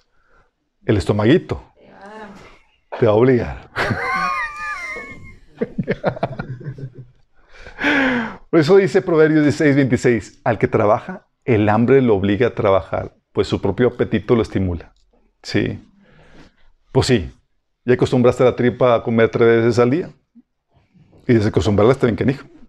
Entonces, te obliga a trabajar. Dice 1 Timoteo 5, del 9 al 10, hablando acerca de eso. Dice, en la lista de las viudas debe figurar únicamente la que tenga más de 60 años y que haya sido fiel a su esposo y que sea reconocida por sus buenas obras, tales como criar hijos, practicar hospitalidad, lavar los pies de los creyentes, ayudar a los que sufren y aprovechar toda oportunidad para hacer el bien.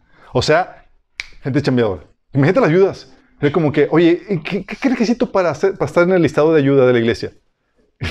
Pablo se la lee, o Timoteo, y es como que, ay, entonces tengo que ponerme a chambear para que estar, o sea, para ser persona digna de estar ahí en el listado de ayuda, ¿sí? Pocas palabras, no vamos a atender a gente floja, ¿sí? De hecho, dice, con respecto a las viudas jóvenes, en el versículo del 10 al 15, las viudas más jóvenes no deberían estar en la lista porque si están en la lista se acostumbrarán a ser perezosas y pasarán todo el tiempo yendo de casa en casa, chismeando, entrometiéndose en la vida de los demás y hablando de lo que no deben. Eso dice en la Biblia. Sí.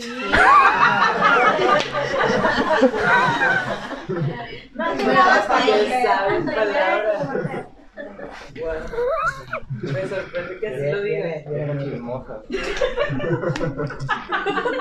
Lo de chambeando, pero digo la palabra. Ok. Perdón. Dice, de nuevo, las viudas más jóvenes no ven estar en la lista porque si están en la lista se acostumbrarán a ser perezosas y pasarán todo el tiempo yendo de casa en casa, chismeando, entrometiéndose en la vida de los demás y hablando de lo que no deben. Así que yo aconsejo a estas viudas jóvenes que vuelvan a casarse, que tengan hijos y que cuiden de sus propios hogares. Entonces el enemigo no podrá decir nada en contra de ellas. Es decir, le estaba dando terapia ocupacional. ¿Sabes? Así es. Dicen, ya sabes que lamento ociosa es taller de Satanás. Exactamente. Pero fíjate que hemos estado aquí hablando, está haciendo, oye, no está en la lista, ¿por qué?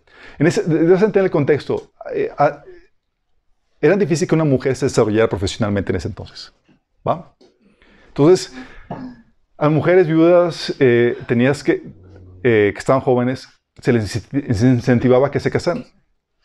Pero a veces estaban a las que ya estuvieron casadas, ya saben que a su mecha dice, yo no me vuelvo a casar. Ya quedaron con las espadas. Entonces, obviamente, oye, pues ya me mantiene en la iglesia, relax, pues bien a gusto, ¿sí? Y luego le dice, no, quítale la ayuda. Y ahora sí les llevaba a que se casaran por necesidad. O sí, pónganse mona la muchacha porque tiene que buscar el ser casadera otra vez, ¿sí? Sabía que la soltera podría llegar a ponerse muy cómoda y evitar cualquier compromiso. Entonces Pablo decía, que adquiere compromiso, que se case. Y la vida matrimonial, la vida del hogar, chicos, es una friega. Sí, para los que no sepan, pues su ama de hogar. Es chef, es maestra, es enfermera, es chofer y diseñadora de madre. Diseñadora de madre.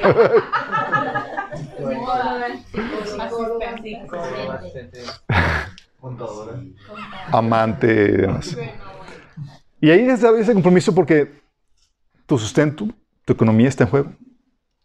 Si no me pongo de modo, sí. O sea, al final de cuentas estás acostumbrado a comer 3 veces al día. Entonces, ¿quieres ser productivo o hacer que la gente sea productiva? Muchas veces para eso tienes que no ayudarla, sino que dejar que padezca necesidad. Eso lo vimos en taller de finanzas. Oye, quiero ayudar a tal hermana, dice, o tal hermanito. A veces la mejor ayuda es, deja que sienta un poquito de hambre. O tal vez mucho, porque a veces dices, ah, pues me aguanto. Y ya que sienta hambre, ofrécele chamba. Y ahí ya tiene la motivante. Sí. Fuera de eso, no hay la suficiente motivación para ser productivo. Sí. Y es aquí donde quiero que entiendas esto, que el vivir para el placer versus vivir para el trabajo. Dios nos lleva a vivir una vida productiva para su gloria. Puso el hombre, a veces piensan algunas personas mal pensadas, que piensan que el trabajo es producto de la caída. Es un castigo. Es producto del castigo, sí. Y no es así, chicos. Antes de la caída, Dios puso al hombre a trabajar y a la mujer como su ayuda para dicho trabajo. O sea, puso al hombre y a la mujer a chambear. Y el enfoque era el trabajo. Dice Génesis 2:15 que Dios, el Señor, tomó al hombre y lo puso en el jardín de Edén para que lo cultivara y lo cuidara. Eso fue antes de Génesis 3, antes de la caída, chicos. O sea, Dios creó al hombre y la mujer, y ahora sí, a chambear, sí. Dios dice, ay, fue el varón, sí, pero también luego después dice que, dijo el Señor en el capítulo 2, versículo 18, que no es bueno que el hombre esté solo, voy a hacerle una ayuda adecuada para la chamba que tiene que hacer. O sea, los dos los puso a chambear, sí. Y les dijo, sean fructíferos y multiplíquense. O sea, empiecen a producir, chicos. Y tal es el enfoque del trabajo que dice la Biblia en Éxodo 20, del 9 al 10, que 6 días trabajarás y harás toda tu obra. Mas el 7º día es reposo para Jehová tu Dios. Fíjate que así con la ordenanza del descanso viene la ordenanza del trabajo. 6 días. ¿Cuál es el enfoque? ¿Qué son más días para la chamba y solamente una 7ª parte para el descanso? Sí. El enfoque es el trabajo en toda la Biblia. Tú vas a dar cuenta que por eso Dios es bien chambeador. Y Pablo y Jesús decía, mi Padre hasta el día de hoy trabaja y yo trabajo. Eso en la torre, sí. De hecho, por eso cuando la Biblia menciona que busca primero el reino de Dios, es algo que ya habíamos visto en estudios pasados. Habíamos visto qué se refería Jesús con buscar primero el reino de Dios. Y buscar el reino de Dios es buscar la voluntad de Dios para tu vida, tu propósito, la tarea que tienes que hacer. Es decir, hacerte valioso, productivo. ¿Chambear? Sí, chambear. Sí, es lo que, oye, quiero buscar el reino de Dios. O sea, ¿qué se refiere con eso? Buscar la voluntad de Dios para tu vida. Y la voluntad de Dios para tu vida es que seas una persona valiosa, que genere valor. Trabajadora, productiva. Por eso, cuando haces la voluntad de Dios, como estás trabajando en la voluntad de Dios, vienen las añadiduras. Pues estás chambeando. Sí. Sin embargo, chicos, el mundo te lleva a buscar el placer, la comodidad, la vida de vacaciones, sin responsabilidad. A gusto, sin tener que terminar algo a cierta hora, sin tener que apresurarse o esforzarse. Relax, sin presiones ni preocupaciones. Te venden este estilo de vida como el ideal, ¿o no? Ya tú vas a trabajar así intensamente y te vas a retirar. Y para Dios es, no, mijito, nada más te vas a retirar cuando te mueras. Ay, Señor.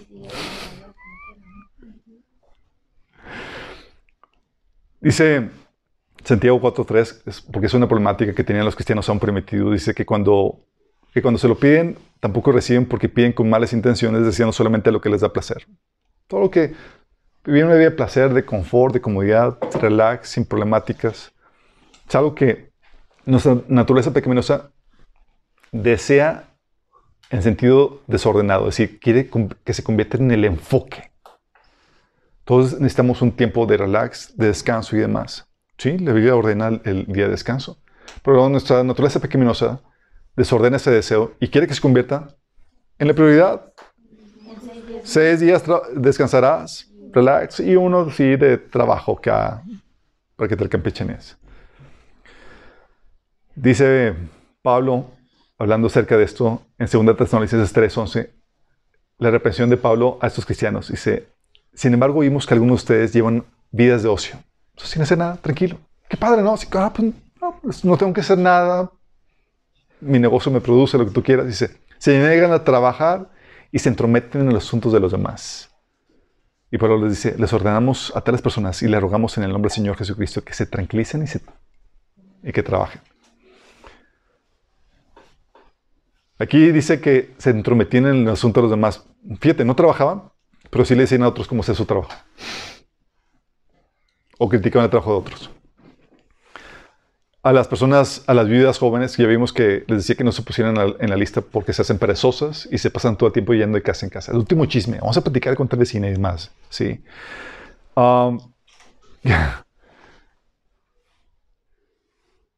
Y Pablo dice en 1 Timoteo 5:6 que la viuda que solamente vive para el placer está espiritualmente muerta en vida. Está muerta en vida la que vive para el placer.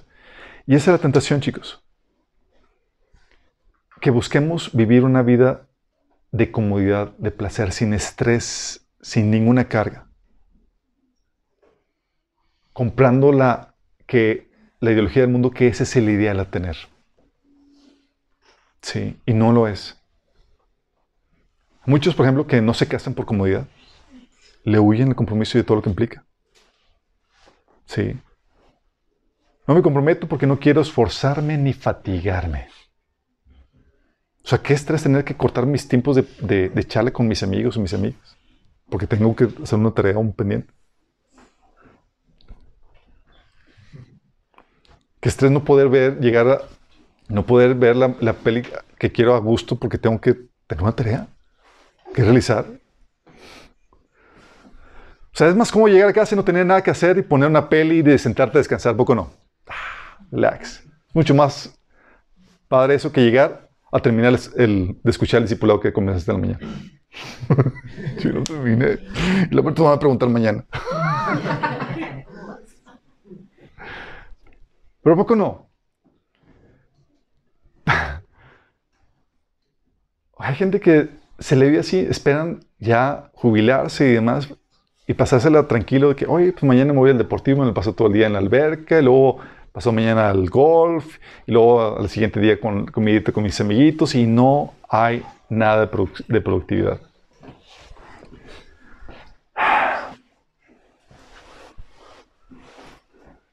No tener que lidiar, no tener que andar lidiando con el estrés como Pablo. Pablo decía, además de todo esto, a diario llevo la carga de mi preocupación por todas las iglesias. Y hay jóvenes y demás que ven hay una generación, hoy estamos en los tiempos donde esta generación, muchas parejas están diciendo no tener hijos. Sí. Y la razón porque ven a hijos y ven la friega que es, o sea, no quieren cargar con la responsabilidad que conlleva eso. Puedes tener una buena motivación, como Jesús decía, que muchos se vuelven locos por causa del reino, quieren ser más productivos y demás, pero otros es porque no quieren llevar la carga ni la fatiga que eso implica. O sea, ¿te imaginas Pablo diciendo, oye, a diario llevo la carga de la preocupación por todas las iglesias y la friega que ves que se aventaba? Y dices, pues ni quien quiera. ¿O no? ¿Qué lo animaba a hacer eso? El compromiso que tenía con el Señor. Porque a veces se nos olvida que el secreto para una vida plena y realizada es la vida sacrificada y productiva. Abandonamos eso y perdemos sentido de la vida. Le perdemos el sabor a la vida. Sí es bueno que te tomes vacaciones y más, pero que no se te enfoque. Sí es bueno que descanses y demás, pero que no sea tu prioridad ni que vives para eso. Porque, Señor, no vas a llegar a rendir cuentas con el Señor y vas a preguntarle, y vas a presumirle, Señor, mire, Señor, visité tales playas y fui a tales hoteles y tuve... O sea, no vas a darle cuentas de eso, Señor. Va a ser, ¿qué hiciste? Ah, había que hacer algo, Señor. Es que me vendieron el estilo de vida acá, cuando me retiraba de muy joven y ya podía dedicarme a viajar y vivir la vida de mis sueños. Y esto lleva al aborto, chicos, que es la huida de compromiso y de responsabilidad. Muchas abortan porque no quieren pagar el precio que implica tener un hijo. Es una friega. Y las mamás saben. O sea, ya no puedes hacer lo que tú quieras, ni cuando tú quieras. Ahora eres esclava de un hijo que tienes que atender, alimentar, cuidar, proteger, criar. Y es como que quiero pasarme de acá desvelándome con mis amigas y demás y ching, tengo que llegar a casa.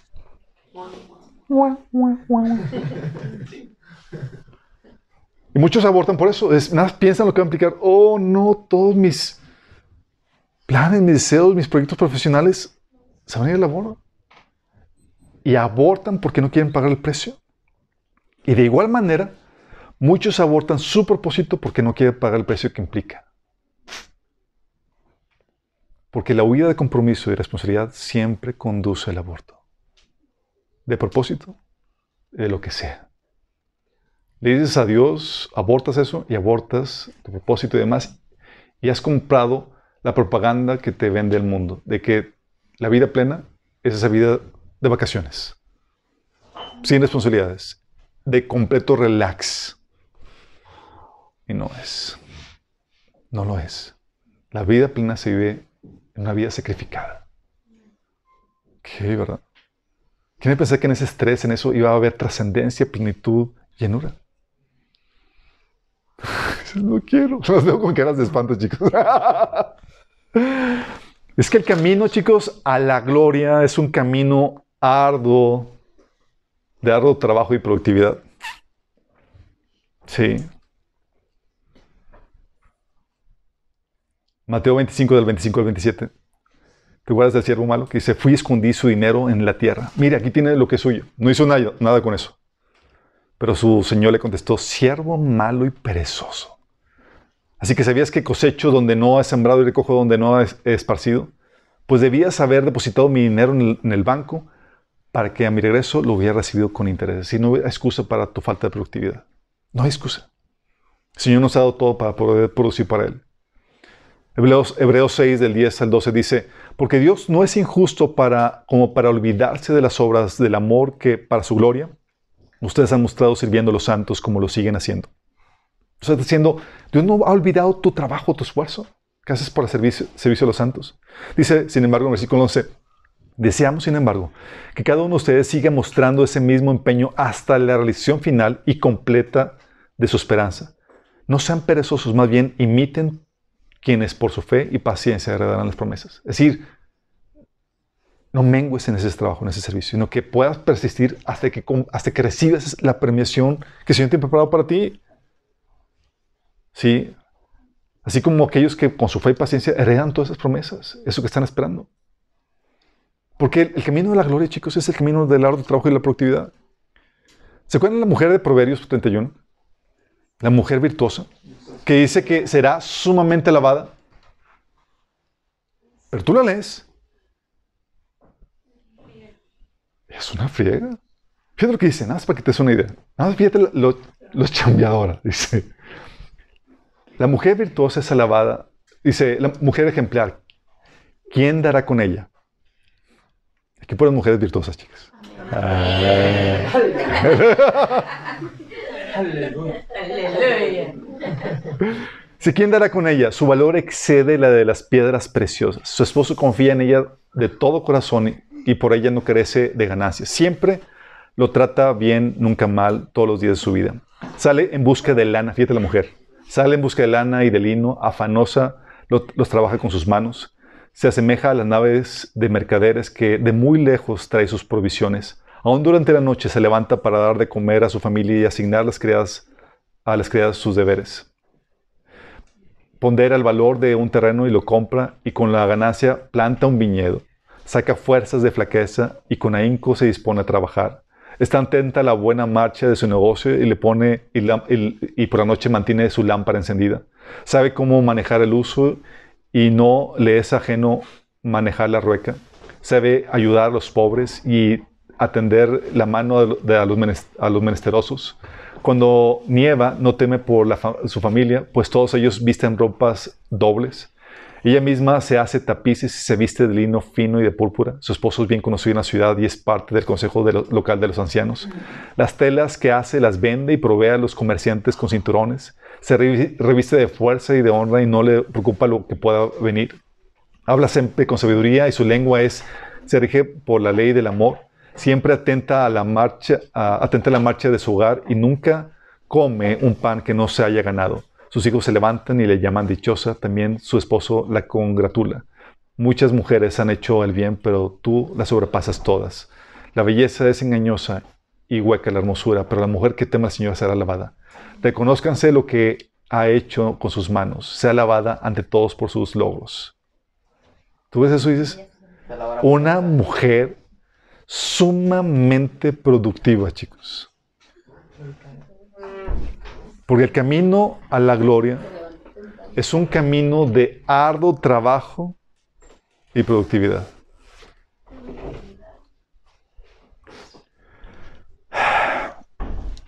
Es ahí donde, si tú eres de las personas que le huyen al compromiso, estás fallándole al blanco. La manera en como Dios quiere hacerte productivo es haciéndote a ti que abraces el compromiso. Tu tarea, poniéndote metas o aceptando metas. Sí, teniendo ese compromiso por cumplir con esa labor, esa visión que el Señor ha puesto en tu corazón. Si no hay eso de tu parte, no hay forma en que te podamos ser productivos, chicos. Tú puedes vivir el estilo de vida que el mundo te vende, tranquilo, relax, y no quedarte afanar en preocupar por eso. Tú ves a Pablo y a veces uno piensa y dice, pues ni quien quiera. Pero Pablo, por la gracia de Dios, trastornó al mundo entero, chicos. Y tenía tal ambición por su Señor, ¿sí?, que acumuló una recompensa eterna que hasta el día de hoy sigue aumentando por los intereses, por las repercusiones que somos tú y yo, chicos. ¿Quién iba a pensar que 2000 años después sus cartas iban a ser leídas, obedecidas, estudiadas? Tú y yo no sabemos hasta cuándo va a repercutir, pero su trabajo, su esfuerzo, su productividad ha llegado a impactar millones de personas. Entonces fue la carta de Romanos la que desató la reforma protestante, chicos. Fue el que trastornó países enteros. Pablo no se hubiera imaginado todo eso. Y tú no sabes el impacto que puedes producir. ¿Quién sabe si por tu flojera además no produciste algo que iba a llegar a tener tal impacto? Qué triste, ¿no? Qué terrible. Por eso el Señor quiere que te sientas comprometido. Oye, pues no sé cuál es mi llamado. Acepta, ponte a chambear en algo. Adquiere compromisos. En tu iglesia, en tu casa, donde sea, pero algo que ponga demanda sobre tu potencial, que te viene a sacar lo que hay, que hay en ti oculto. Porque ese potencial, si no le ponemos demandas, nadie va a saber lo que hay oculto. Sí. Lo que hemos estado haciendo, el discipulado dice, oye, ¿cómo hiciste todo eso? Bueno, lo hicimos porque tenía el compromiso de reunirme con ustedes semana tras semana y no podía presentarme con las manos vacías. El compromiso que tiene con ustedes fue lo que me ayudó a sacar todo lo que había ahí guardado. Y es así como lo hacemos. Adquiriendo compromisos, chicos. Este es el primer principio hacia la productividad. Tú huyes de compromiso, no va a haber productividad en tu vida. ¿Sí? Que no seamos esas personas cobardes que huyen del compromiso. O que no seamos esas personas que compran la idea del mundo.